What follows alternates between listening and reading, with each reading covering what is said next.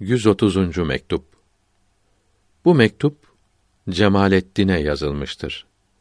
Çeşitli hallerin hasıl olmasına kıymet verilmediği bildirilmektedir. Hallerin değişmesi o kadar kıymetli değildir.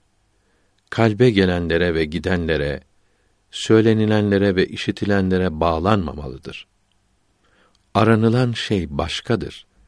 O görülmez, kalb ile müşahede edilmez, ondan söz edilmez ve işitilmez. Böyle şeylerden münezzehtir, müberradır.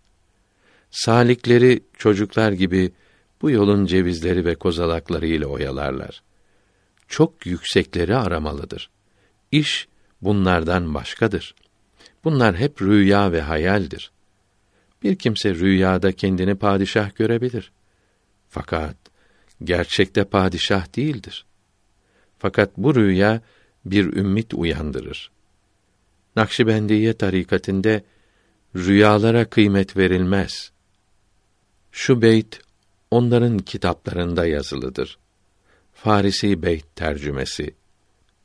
Güneşin kölesiyim. Yalnız onu anarım.